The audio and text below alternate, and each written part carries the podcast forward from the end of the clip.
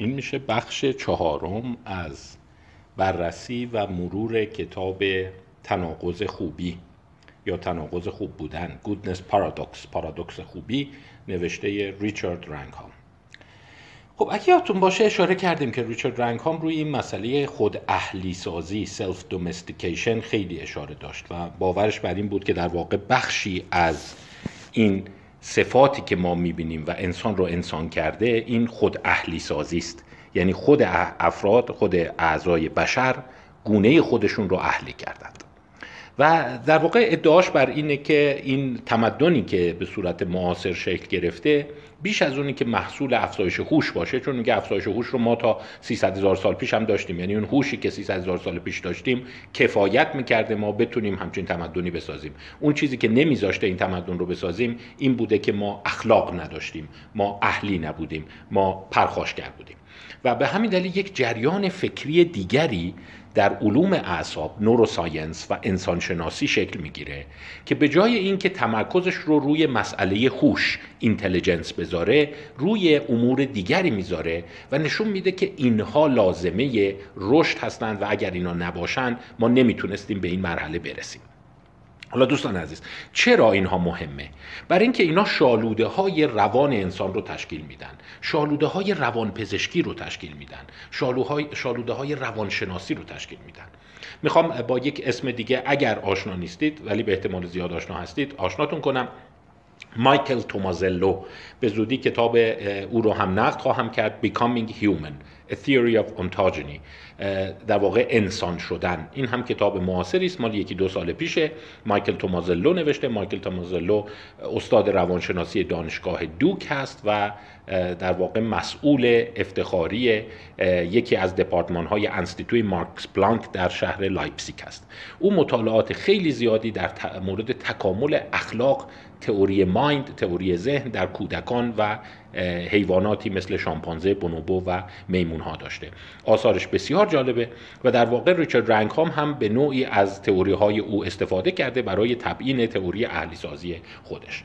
یک اگر بخوام اجمالی بخوام راجع به نظریات تلفیقی این دوتا یعنی ریچارد رنگهام و مایکل تومازلو صحبت بکنم اینه که در واقع شما اینجا یک فهرستی می‌بینید که اینجا وجود داره که بعضی از اینها رو تومازلو خیلی روش کار کرده بعضی ها رو ریچارد رنگام کار کرده در اسلاید 58 که معتقد پیدا شدن این صفات این صفاتی که من اینجا براتون فهرست کردم کمک کرده که بشر تکامل پیدا بکنه.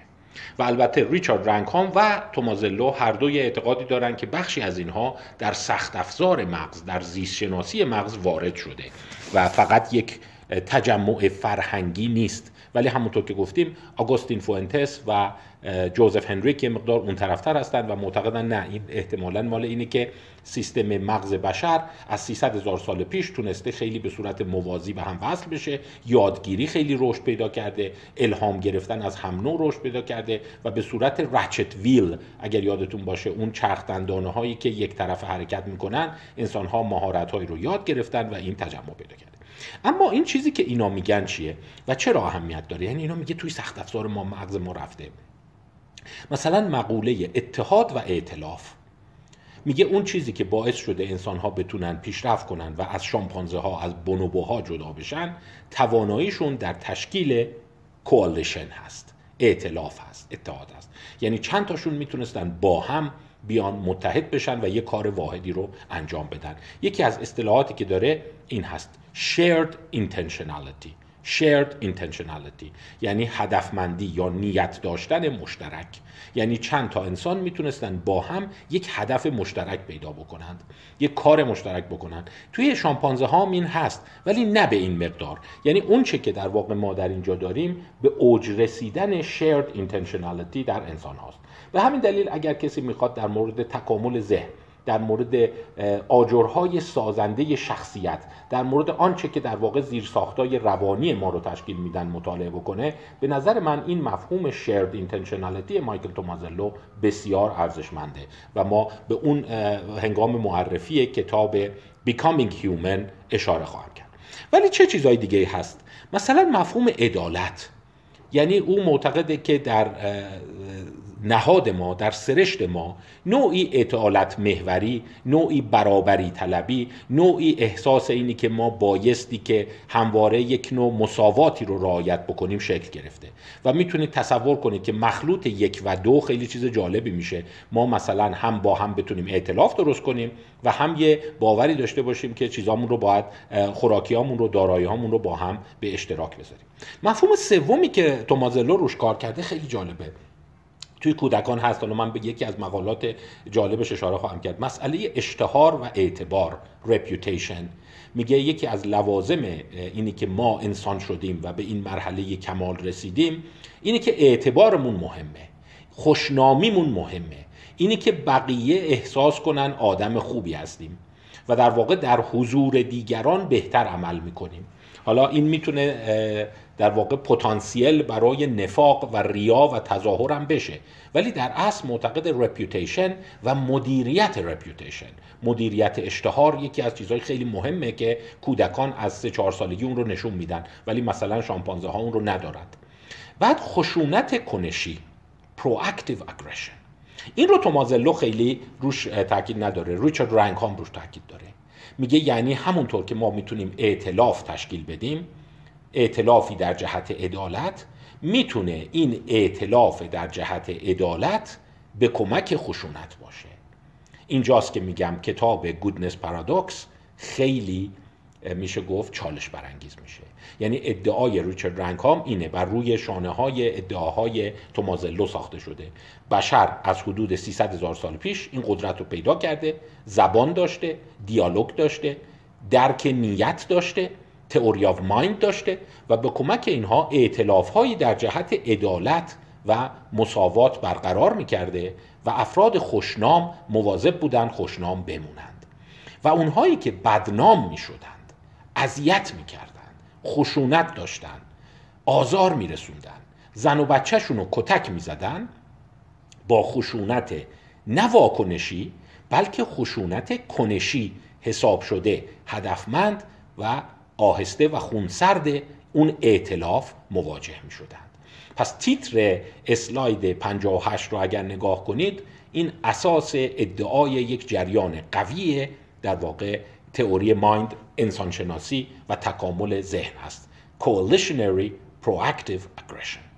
Coalitionary proactive aggression. خوب نگاه کنید. اگریشن که اگریشن خشونت.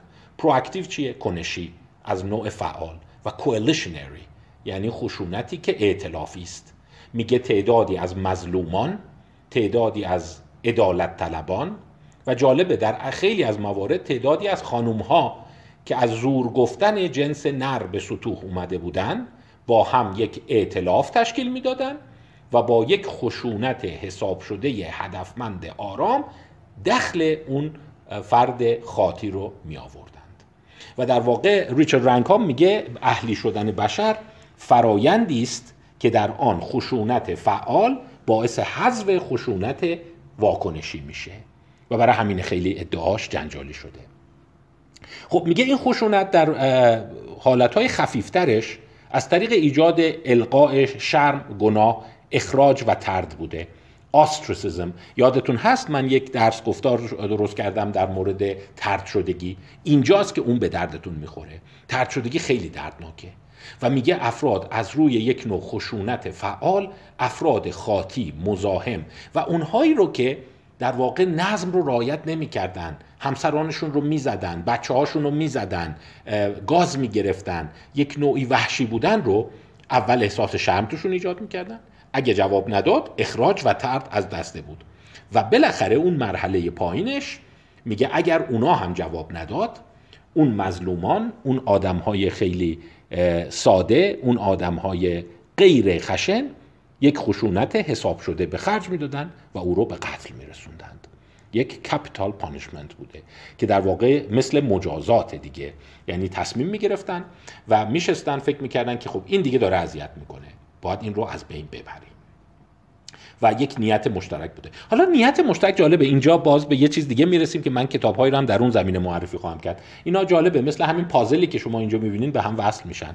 و اون هم مسئله غیبت و gossip هست. ما با غیبت خیلی بدیم و معتقدیم غیبت خیلی چیز بدیه. ولی افرادی مثل رابین دانبار یک اون هم جامعه شنا... social psychologist روانشناس اجتماعی. معتقدن حالا خوب و بدش به کنار واقعا چیز بدی الان شما بشر مدرن نباید غیبت کنه بشینه پشت سر دیگران حرف بد بزنه.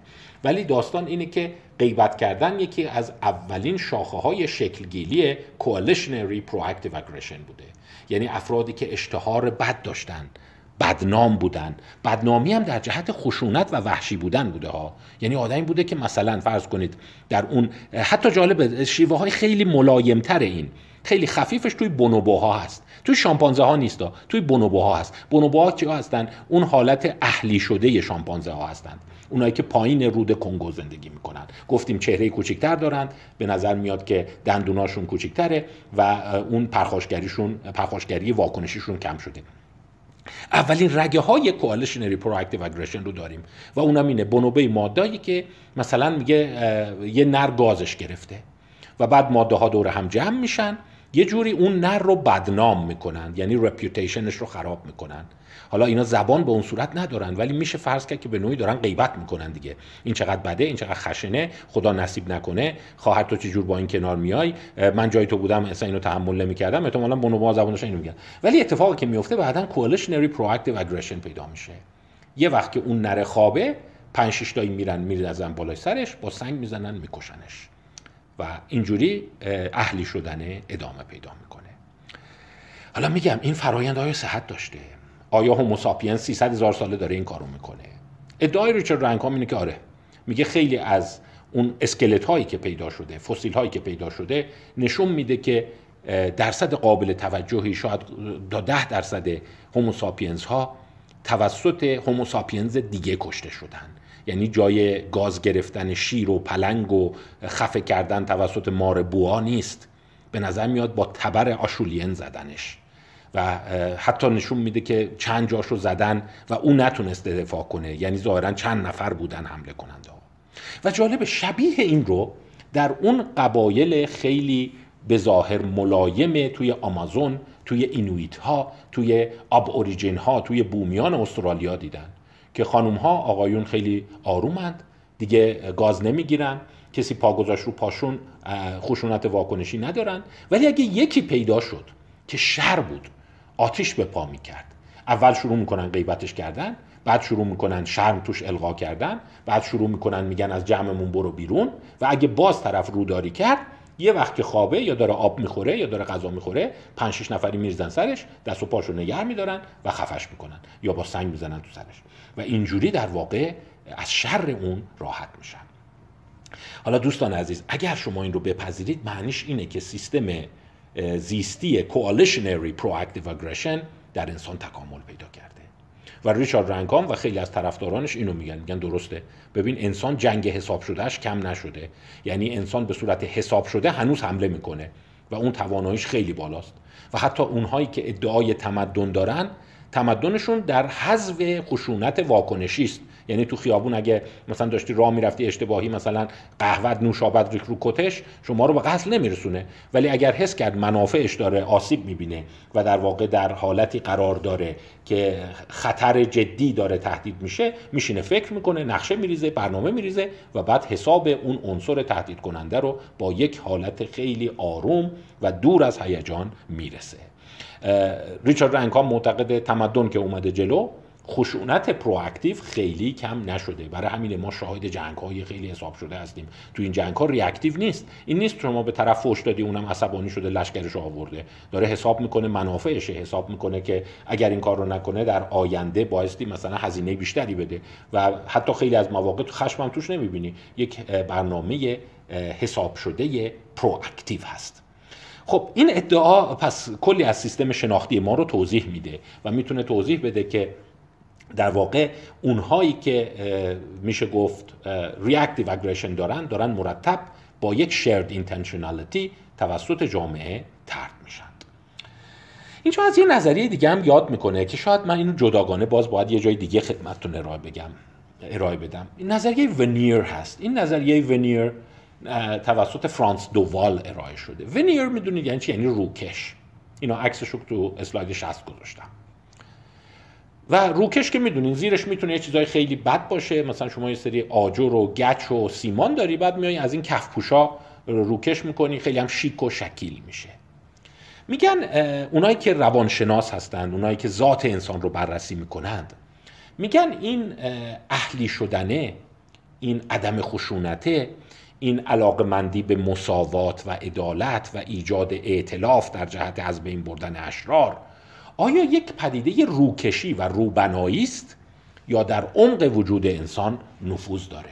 یعنی حتی اگر شما در تمدن هم نباشید اگر شما در قرنطینه هم رشد کرده باشید به واسطه ژنتیکتون به واسطه دی ایتون آدمی هستید که عدالت رو دوست دارید از آدمای زورگو بدتون میاد و اگر دیدین یکی زور میگه چند تای دیگه در مقابلش میستید اگر شما به این اعتقاد دارید شما طرفدار نظریه ونیر نیستید.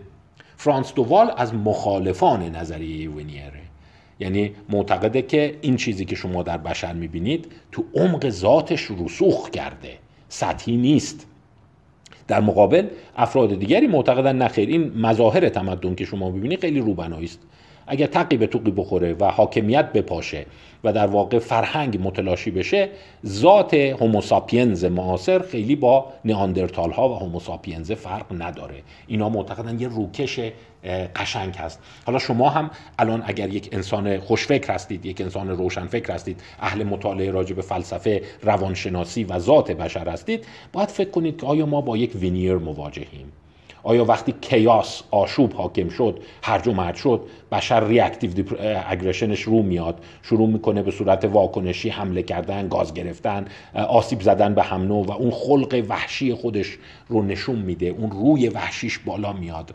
به قول اون قدیمی ها می‌گفتن روی سگش بالا میاد. یا اینی که نه فرانس دووال معتقده که صدها هزار سال تکامل باعث شده اون روی خشن ما اون روی سگی ما وجود نداشته باشه. پس اگر انسان ها رو بخراشی زیرش زیبایی خواهید دید زیرش زشتی نخواهید دید. در صورت که عده دیگه میگن نخیر آنچه که شما می‌بینید یک روکشه اونو به تراش ببین اون زیر چه چیزی پیدا خواهد شد. من فکر کنم تفکر در مورد اینها کمک می‌کنه ما با نهاد بشر بیشتر آشنا بشیم و وقایع اطرافمون رو بیشتر توضیح بدیم. مثلا من از یه چیزی که از ریشار رنکام خوشم اومد اینه که آره می‌تونه توضیح بده تمدن معاصر رو.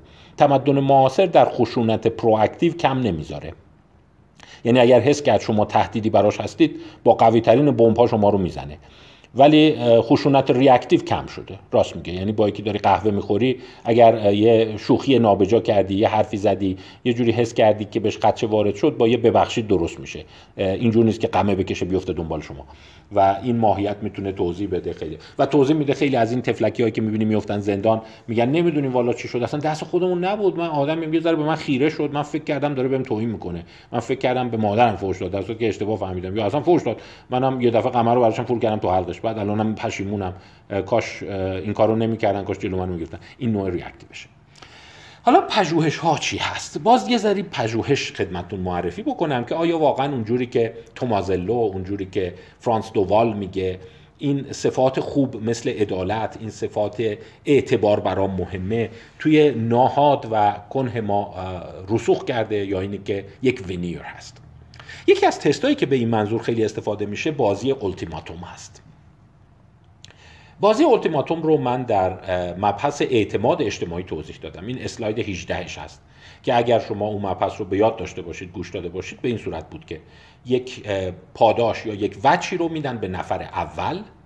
نفر اول مختاره که هر چقدر دلش خواست برای خودش ورداره هر چقدر دلش خواست رو بده به نفر دیگه. مثلا شما تصور کنید که به طرف ده پوند میدن و اون طرف میگه هر ده پوندش مال خودم هیچی به اون یکی نمیدم. یا اینکه می‌تونه 5 پوند برای خودش ورداره 5 پوند بده به نفر دیگه یا اینکه 8 پوند برای خودش ورداره 2 پوند بده به نفر دیگه. منتها قانون بازی التیماتوم اینه اگر نفر دوم پذیرفت هر دو اون وجه رو می‌گیرن.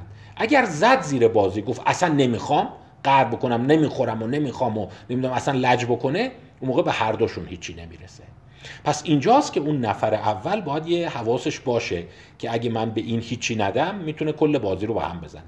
معمولا گفتم خدمتتون که بازی اولتیماتوم یه چیزی بین 20 تا 40 درصد به تعادل می‌رسه. یعنی اون نفر اول 60 درصد خودش فهم داره 40 درصد رو میده به اون یکی. اگر 20 درصد کمتر داد معمولا اون اتفاق میفته که به قول اون نفر دوم که خدا وکیلی صرف نمی‌کنه نمی‌خوام. اصلا همین یه خوردهش هم نمی‌خوام. بازی رو به هم می‌زنه. خب حالا اینجا باز میگم اقتصاددانا و روانشناسا چیزی میگن. میگن اگه شما حداقل رو هم پذیرفتی ذهنیت عقلانی داری. رشنالی چون از هیچی بهتره که چون اگه بزنی زیرش همون هم گیرت نمیاد.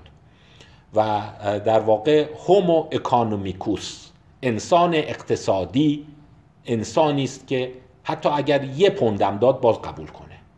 از هیچی بهتره. یعنی منطقیش ظاهرا اینه. حالا اینکه منطق چی هست اینم با سواله. شما تو همین بازی التیماتوم خیلی گفتم به چالش کشیده میشید که اصلا حرکت منطقی چیه.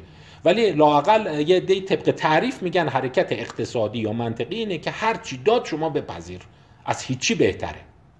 ولی یه جا هست که میگن حرکت هیجانی داریم. حرکت لجبازانه داریم. حالا که تو 80 درصد ورداشتی و 20 درصد دادی به من من 20 درصد خودم رو آتیش می‌زنم که 80 درصده به تو هم نرسه. اینجا درسته شما آتیش زدی به مالت و هومو اکونومیکوس نیستی انسان اقتصادی نیستی ولی حال طرف مقابلم گرفتی. به عبارت دیگر به خود آسیب زدی ولی گفتی بذار عدالت اجرا بشه.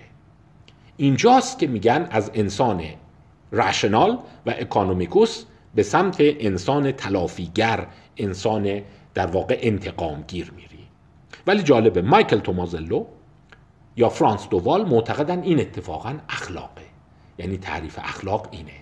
من به خاطر هر پولی هر کاری نمی کنم اگه حقمو نگیرم همین مقدارم نمی‌خوام ولی نمی‌ذارم از حلقوم تو پایین بره. و حالا سوال سر اینه. کودکان چگونه عمل خواهند کرد؟ در بازی التیماتوم یا حتی بیایم تومازلوی نگاه کنیم. شامپانزه ها چگونه عمل حالا سوال سر اینه که آخه اصلا ما چجور می‌تونیم شامپانزه رو بندازیم تو این بازی؟ اینو چه شکلی بفهمه؟ خب اینجاست که در واقع یک ابزارهای خیلی خلاقانه ای رو تومازلو درست کرده. مثلا اینجا مقاله هست ببخشید. chimpanzees are rational maximizers in an ultimatum game. توی ژورنال معتبر Science چاپ شده. مایکل تومازلو و 2007 است. ابداع تومازلو اینه که بتونه این بازی ultimatum رو که شما در این اسلاید 61 دیدید و گفتم توضیح بیشترش در اسلاید 18 فایل اعتماد اجتماعی هست به این صورته. که در واقع میان دو تا میمون دو تا شامپانزه که یک حصار اونا رو از هم جدا کرده جلوی یه دستگاه میشینند. این دستگاه. این خلاقیت تومازلو در ساختن این بوده. در این دستگاه دو ردیف هست. ردیف بالا ردیف پایین. و در هر ردیف دو جعبه خوراکی هست.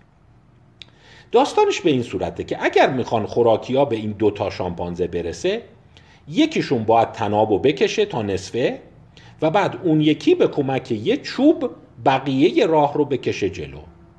یعنی متوجه شدید؟ اول باید شامپانزه اول به کمک تناب یک دوم راه رو بکشه جلو که شامپانزه دوم بتونه به کمک چوب بقیه راه رو بیاد. حالا شامپانزه اول مختاره که ردیف بالا رو بکشه جلو یا ردیف پایین رو بکشه جلو. منتها چیدمان خوراکی ها در دو ردیف فرق داره. مثلا در ردیف بالا شما دقت کنید خوراکی ها به مساوی تقسیم شدند. در صورتی که در ردیف پایین یه مقدار نامردی تقسیم شدن. هشت به دو تقسیم شده. یا می‌تونه اصلا ده به صفر تقسیم شده باشه. فکر کنم فهمیدی داستان التیماتومو یعنی شامپانزه اول انتخاب می‌کنه. میگه ببین اونی که پنج تا اینوره پنج تا اونوره رو من نصف راه می‌کشم. تو همون چوبو بنداز بقیهش رو بکش. پنج تا به تو می‌رسه پنج تا به من می‌رسه. و بعد ببینن شامپانزه دوم آیا راضیه این کارو می‌کنه یا نه. یه حالت دیگه هم اینه که مثلا من 8 تا تو به من می‌رسه دو تا به تو می‌رسه و اینا آشکاره ها پشت شیشه است. یعنی شامپانزه می‌بینه. بعد گاهی اوقات می‌بینی شامپانزه دوم امتناع ممکنه بکنه. میگه نمی‌خوام. حالا که اینو انتخاب کردی زرنگی. اونو انتخاب کردی 8 تا به تو برسه دو تا به من برسه. حالا که اینجور شد من بقیه راهو کمکت نمی‌کنم هیچی بهمون نرسه. یعنی همون بازی ultimatum میشه. خیلی قشنگ. خلاقانه. یعنی میگم این مقالات آدم نگاه می‌کنه حس می‌کنه بعضی خلاقیت ها هست چون من قبلش داشتم فکر کنم خب واقعا از این شامپانزه چجور می‌تونی بازی ultimatum اجرا کنی؟ ولی خب این اجرا کرده دیگه. خیلی قشنگ. و حالا سوال اینه که این combination های مختلف این حالت های مختلف بذارن ببینن کدوم شامپانزه کدومش رو انتخاب می‌کنه. حالا ما اینجا دو حالت داریم. یکی اینکه ببینیم شامپانزه یک آیا مساوات و عدالت رو رعایت می‌کنه؟ یعنی ترجیح میده که اونی رو بکشه که برابرتره. مثلا اونی که ده تاش تو سهم خودشه هیچی تو سهم خود اون یکی نیست. آیا اونم می‌کشه؟ یا اینکه اسم می‌کنه؟ نه دیگه این نامردیه. من می‌خوام همش رو بردارم. بذار یه ذره یه مساوات رعایت کنم. اینجا تو این اسلاید این حالت های مختلف رو نشون داده که این شامپانزه دوم میشه این شامپانزه اول میشه. شامپانزه اول هر کدوم از اینا رو چند درصد انتخاب کرده؟ مثلا فرض کن تو ردیف پایین این بوده 5 تا تو یکی 5 تا تو یکی. تو ردیف بالا 8 تا تو یکی 2 تا تو یکی بوده. یا حالت دیگه گذاشتن 8 تا 2 تا 2 تا 8 تا. 8 تا 2 تا 8 تا 2 تا و 8 تا 2 تا 10 تا 0 و ببینن شامپانزه یک وقتی این دوتا گزینه در مقابلشه گزینه بالا یا پایین کدوم رو انتخاب می‌کنه. و اینجا درصد مواردی است که شامپانزه دو طرد می‌کنه reject می‌کنه. میگه نخواستم حالا که داری نامردی می‌کنی من هیچ کدومشو نمی‌خوام. خودم هیچی گیرم نمیاد به تو هم نرسه. چیزی که تومازلو متوجه شد اینه. شامپانزه ها اکثریت ببینین پذیرفتن. و reject نکردن. این درصدی که این تو می‌بینید درصد طرد شدن هاست. طرد کردن هاست. فقط یه جا به طرز محسوسی بازی رو به هم زدن و بازی نکردن اونم اونی بوده که دیگه خیلی نامردی بوده. ده تا برسه به شامپانزه اول هیچی نرسه به من. حالا که هیچی نیست من برای چی بکشم؟ ولی با این حال نگاه کن تفلکی 44 درصد موارد ریجکت کرده. یعنی 56 درصد موارد بازم چوبه رو انداخته کشیده جلو که ده تا برسه به اون رفیقش. یعنی نشون میده حتی دیگه در نامردی مطلق در نابرابری مطلق نصف شامپانزه ها باز همکاری می‌کنند. و توی ستون های بالاتر اون ردیف های بالاتر که نگاه می‌کنی عملا در بیشتر موارد ترد نکرده. یعنی وقتی دو تا بهش دادن عملا بازم فقط 7 درصد مواقع گفته نمی‌خوام. وقتی برابر بوده 5 تا 5 تا دادن هیچ وقت ترد نکرده. یا وقتی سهم دومیه بیشتر از اولیه بوده ببینید اینجا دو تا به اون اولیه رسیده 8 تا به این یکی رسیده همواره پذیرفته. البته شامپانزه اول خیلی کم این گزینه رو انتخاب کرده 13 درصد موارد این کارو کرده. یعنی اونم خب بالاخره حس کرده منم که حالو نیستم باید چیزی به منم برسه دیگه. اون انتخاب اول با اون بوده کمتر انجام داده. و وقتی ببینید که همیشه 8 تا به خودش می‌رسیده دو تا به خودش خب با سر این انتخابو می‌کرده. ولی تو 11 درصد موارد اون شامپانزه گفته نمی‌خوام. حالا که اینجوریه من یا نمی‌خوام امتناع می‌کنه. ولی چیز جالبی که اینجا می‌بینید اینه که تو اکثریت موارد حتی خیلی نابرابر هم بهش داده باز پذیرفته. برای همینه که اسم مقاله رو این گذاشته. که شامپانزه ها رشنال مکسیمایزر هستند. یعنی هرچی دادی قبول می‌کنه. چون معتقد همینم گرفتم خودش قنیمته. حالا همین همینم در واقع یک انگور از شامپانزه دیگه کندن خودش قنیمته. این انگور معمولا. تو انگور یا تیکای موز می‌ذارن و رشنال مکسیمایزر هستند. پس اون حس عدالت و انتقام گیری در مقابل بیعدالتی ظاهرا تو شامپانزه ها شکل نگرفته. برای همینه که میگه یکی از سنگ جاهایی که میلنگه اینه که اینها نمی‌تونن کوالشنری پرواکتیو اگریشن داشته باشن. یعنی در مقابل زورگوها نمیستن چون اصولا زور رو میپذیرند. و به همین دلیل که اینا نتونستن به اون فاز تمدن برسن. یعنی اگه یکی با قلدری اومده همین خوراکی ها رو برداشته پنج تا ضعیفترها با هم متحد نشدن با سنگ برند بزنن تو سرش. فقط این نیست که نمی‌تونن با هم حرف بزنن. چون میگه باید حرف زدن و توطعه کردن. جالبه. نظریه توطعه خیلی جالبه تو اینها. میگه هنوز شامپانزه ها به مرحله توطعه نرسیدن بونوبوها رگه های خفیفی از توطعه دارن خانم ها علیه مردای زورگو توطعه می‌کنند. آرومن هیچی نمیگن ولی بهش حمله می‌کنند. خب پس دیدیم که در اینجا اون قسمت اول شکل نگرفته. و جالبه که یه چیز دیگه هم که هست اینه که ولی با وجود اینی که شامپانزه دوم خیلی اون اخلاقیات پرواکتیو رو نداریم یک مختصر رگه های از عدالت رو توی شامپانزه های اول می‌بینیم. یعنی اینی که یه بخشش هم به اون بده. ببین همیشه مثلا وقتی گزینه 8 به دو نبوده و دو به 8 بوده یا گزینه مثلا به صورت 8 به دو یا 5 به 5 بوده باز یه جاهایی انصاف و رعایت کرده یه جور عذاب وجدان داشته اومده این 5 به 5 رو انتخاب کرده. این نبوده که همیشه با قلدری بیاد 8 به 2 رو انتخاب بکنه. و در واقع یک رگه هایی از نودوستی همدلی و عدالت توی شامپانزه ها دیده میشه. خب حالا همین مسئله ریجکشن رو که وقتی در واقع تومازلو اومده بررسی کرده متوجه شده که در واقع اتفاقی که میفته در واقع هست اینه که این ویژگی در انسان ها نیست. و انسان ها معمولا این زورگویی رو نمیپذیرند. کودکان سه چهار ساله به این حس رسیدند که اگه دیدی اوضاع بیریخته داره ظلم می‌کنه نپذیر. بازی رو مشابه این طراحی کردن به هم بزن. خب پژوهش های دیگه ای هم هست. حالا مشابه اینا هست. شاید من نمی‌دونم شاید اندازه زیادی توضیح داده باشم خستتون کرده باشم. ولی مثلا توی پژوهش یه شیوه دیگه هم هست. مثلا یه در واقع یک مدل دیگه هم طراحی کردن که این مدل به این صورت هست که فرد آزمایشگر یه دونه ژتون میده به نفر اول به اون شامپانزه اول و شامپانزه اول باید ژتون رو بده به نفر دوم و نفر دوم باید برگردونش به آزمایشگر که اون بتونه نقد بشه. در واقع این ژتون رو بتونه نقدش کنه. اتفاقی که افتاده اینه که خب شامپانزه دوم می‌تونه ژتون رو نده. اگه ببینه این ژتون خیلی فایده نداره و در واقع عملا تبدیل به اون تعداد مناسب خوراکی میشه بزنه زیرش و این کار رو نکنه. و اینم باز پژوهش دیگری هست که در اینجا یافته های اون رو می‌بینید. یه مقدار یافته ها ملایم تر شده معتدل تر شده. یعنی جایی که در واقع میشه گفت شامپانزه دوم حس کرده خیلی اجهاف داره بهش میشه. درصد بیشتری این رو به هم زده. و این دلیلش رو بعضی موقع این گفتن. گفتن که شامپانزه به این دلیل خوراکی رو در این آزمون هرچی هست میپذیره. برای اینکه اون خوراکیه و این ممکنه دیگه بزاقش ترشح شده گرسنش شده و به این نشسته بابا گرسنمه همون یه انگورم بذار ورداریم.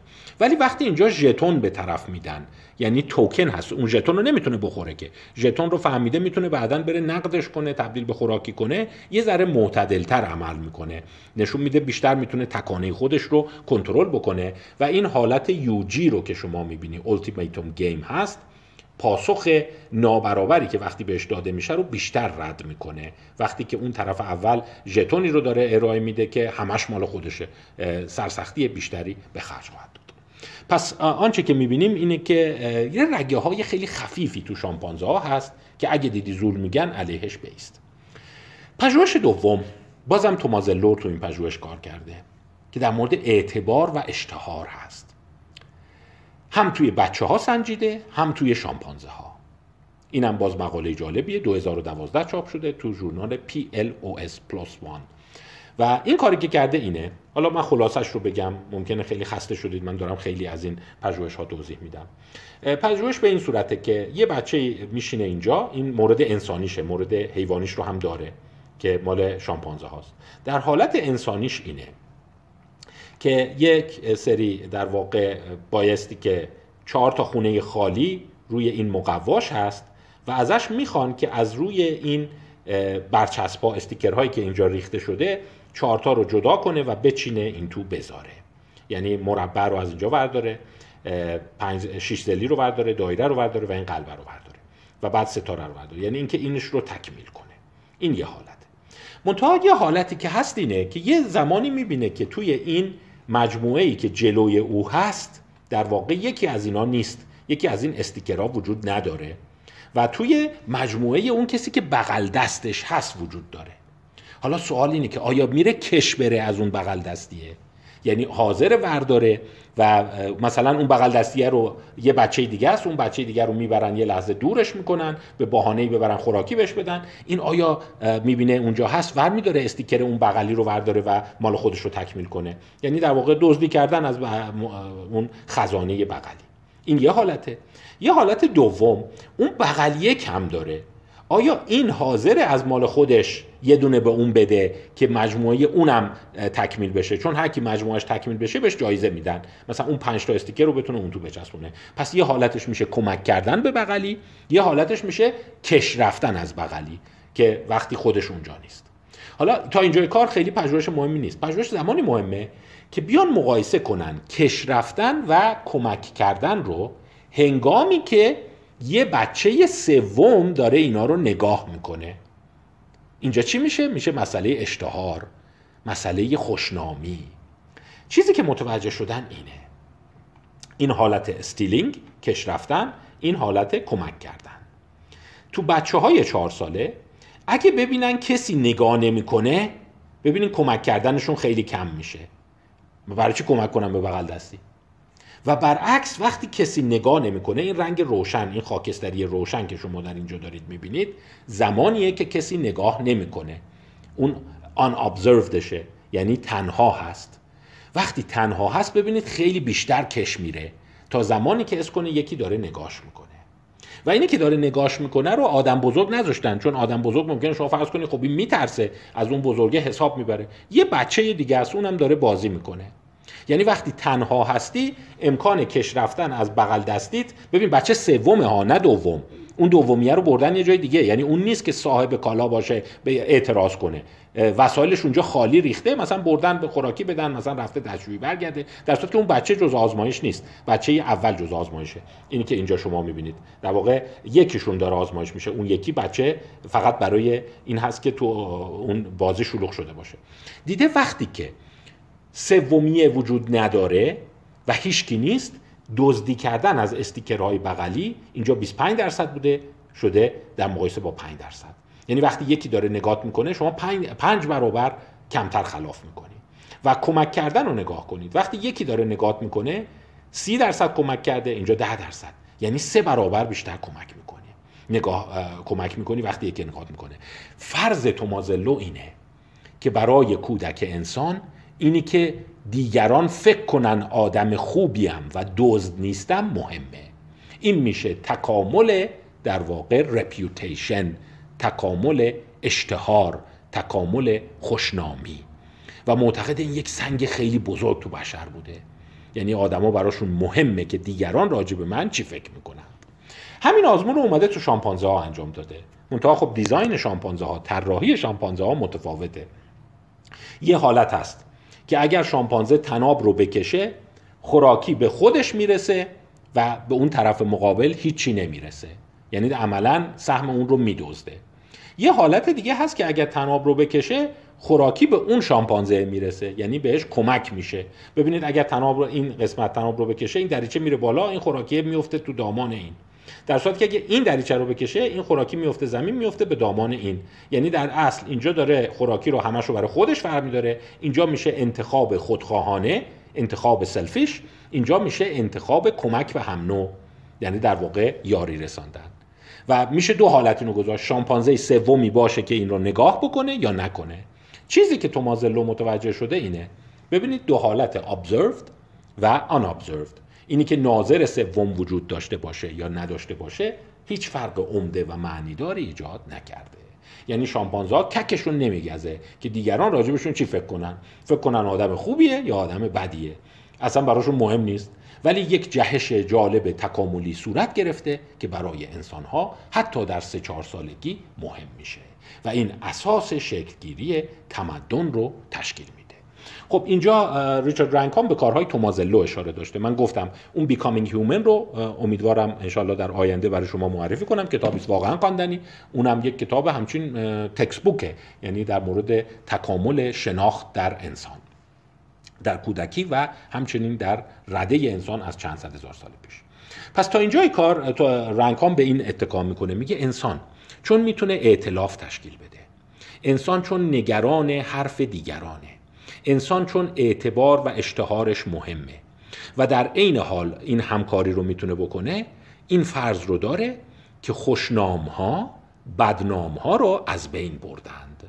اخراجشون کردن کتکشون زدن یا اینکه نهایتا حتی اونها رو اعدام کردن به قتل رسوندن. و او معتقده که در طی تاریخ تمدن بشر حذف کردن آدم های ناباب آدم هایی که خشونت داشتند آدم هایی که اذیت می‌کردن یکی از روش های در واقع اهلی شدن انسان بوده.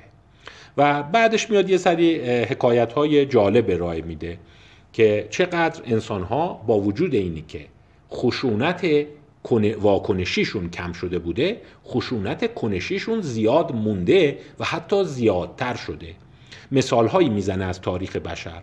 میگه شما نگاه کنی سر هر چیز کوچیکی می‌زدن یکی دیگر رو میکشتن. منتها این کشتنه سر عصبانیت نبوده.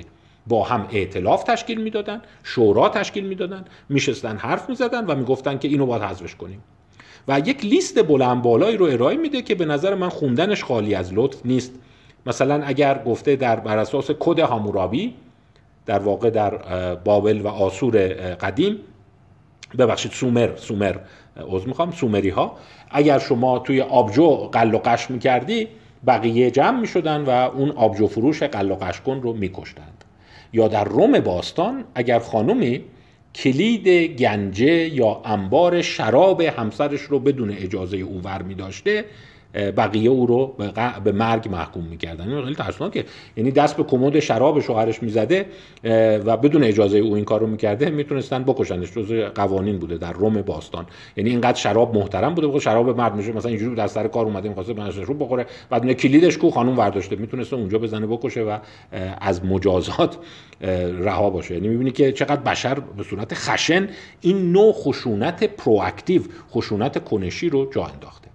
حتی کیس البته نمی‌خوام بگم بامزه تفلکی جونش رو از دست داده. کیس جالب شاید بگم. نمی‌دونم چه اسمی براش بذارم که بد نباشه. جورج اسپنسر رو نام می‌بره که یک مخلوطی از جهالت سنگدلی کنشی و سختگیری بشره. جورج اسپنسر ساکن نیو هیون بوده. همون جایی که این شهر شهری که توش دانشگاه ییل هست. میگن مرکز تمدن و اندیشه آمریکای جدید هست. دانشگاه ییل همون زمان بوده. جورج اسپنسر در 1642 به اعدام محکوم میشه. و ببینید عمق جهالت و سنگدلی و قصاوت غیر واکنشی چی هست. جورج اسپنسر یک فرد فقیر یک چشم بوده. و بعد بعدا یکی از روستایی ها خوکش یه دونه بچه خوکی به دنیا میاره که اونم یک چشم بوده شبیه جورج اسپنسر بوده. و اونجا غیبت می‌کنن. می‌بینی؟ گفتم غیبت یه جایی هم ضد خودش عمل می‌کنه. غیبت می‌کنن که این جورج اسپنسر چون مجرده و چهرش کریهه و هیچ پارتنر جنسی نداره این نکنه رفته با این خوکه جفتگیری کرده. با این خوکه رابطه جنسی برقرار کرده. و این بچه خوک این خوکچه این پیگلته که یه چشم داره این مال فرزند ایناست. ببین اولا جهالت کجا؟ آخه از آمیزش انسان با خوک که خوکچه بدون نه ثانیا این یه چشمی حالا تصادف کرده سنگ خورده چشش کور شده. به فرزندش چرا باید منتقل شه. ولی در هر حال یه عده جمع میشن شور می‌کنن که آخه نمیشه که این کار خیلی شنیه. کسی با خوک نزدیکی بکنه و بعد تازه بچه ناقص الخلقه به دنیا بیاره. اون بچه خوکه رو می‌برن دادگاه و جمع میشن و و بعد به جورج اسپنسر میگن اعتراف کن که از بار گناهات کم بشه. اعتراف کن که مشمول شفقت و رحم قرار بگیری. اینم گول می‌خوره. منظورشون از شفقت و رحم رحم خداوند بوده نه اون گروه خشمگین و اینم اعتراف می‌کنه آره من با این خوکه نزدیکی کردم. بعد محکوم به اعدام میشه و اسپنسر رو تو 1642 اعدامش می‌کنن در این شهر.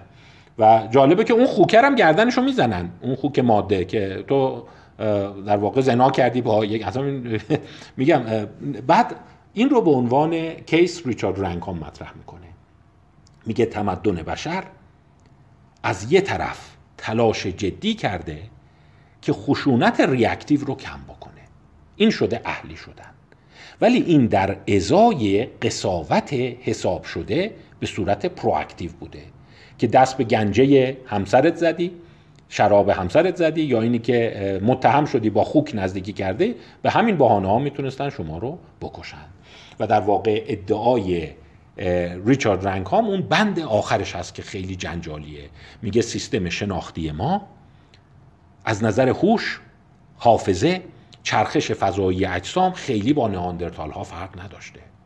300 هزار سال پیش این فرایند اتفاق میفته افراد بشر شروع می‌کنن از راه یک خشونت proactive اون یکی ها رو حذف کردن. خشونت proactive مونده و هنوز در جوامع هست.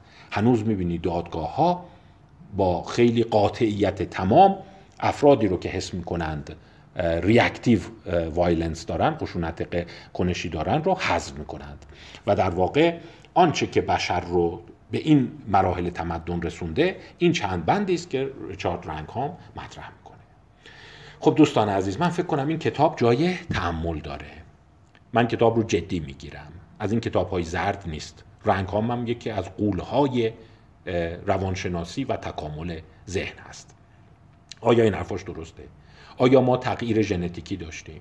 این کاهش 15 درصدی حجم مغز هوموساپینز رو چجور توضیح میدیم؟ این نحیف شدن جسه هوموساپینز رو چجور توضیح میدیم؟ من در کتاب های دیگه که معرفی خواهم کرد اینو خواهیم گفت که بشر نسبت به 300 هزار سال پیش خیلی نحیف شده. اون نئاندرتال ها یا هوموساپینز که اون زمان بودن خیلی قلچماق بودن همچین قوی بودن. ما عضلاتمون تحلیل رفته. اونقدر قوی نیستیم. شما یه دستی نمی‌تونی بارفیکس بری. خیلی سخته. درصد اونایی که بتونن یه دستی بارفیکس برن. در صورتی که شامپانزه بونوبو راحت با یه دستی خودشو آویزون نگه میداره. دو سه تا دیگه هم بهش آویزون میشن. قشنگ برای خودش از این تناب به اون تناب هم میره. یعنی خیلی عضلانی و قوی هست.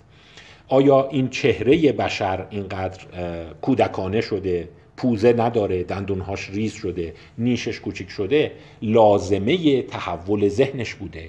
یا اینها نه تصادفیه. انسان اهلی شده چون فرهنگ برش حاکم شده. حالا چون غذای پخته هم میخورده و با ابزار شکار می‌کرده دیگه عضلاتش تحلیل رفته. یه مدار قضاوت رو به خود شما می‌ذارم. ولی دست کم نگیرید. این نوع کتاب ها لاقل در تمدن معاصر خیلی چالشی هستند. چون طبعات دارند. مثلا اگر بپذیریم که انسان ها بیولوژیک اهلی شدن خیلی ها میگن که خب خوبه خدا رو شکر.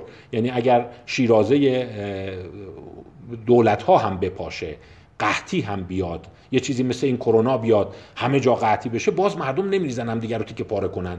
بالاخره 300 هزار سال ژنشون تغییر کرده. ولی یه عده دیگه میگن نخیر اگر همینه که نظم حاکم بپاشه شما اون روی توحش انسان بالا خواهد اومد. آیا ما واقعا انسان وحشی داریم یا نه؟ آیا هوموساپینز فروس هنوز در بین ما زندگی می‌کنه؟ آیا هنوز ادهی هستند که تقی به توقی بخوره سر بقیه رو خواهند برید و رحم نخواهند کرد؟ البته ما توی مباحث دیگه متفکران دیگه میگن ممکنه باشه و اون خشونت باز از ذات بر نمیخیزه. ممکنه از دینامیک اجتماعی برخیزه. یعنی شما خیلی به فکر دی ای و ژنتیک انسان ها نباش.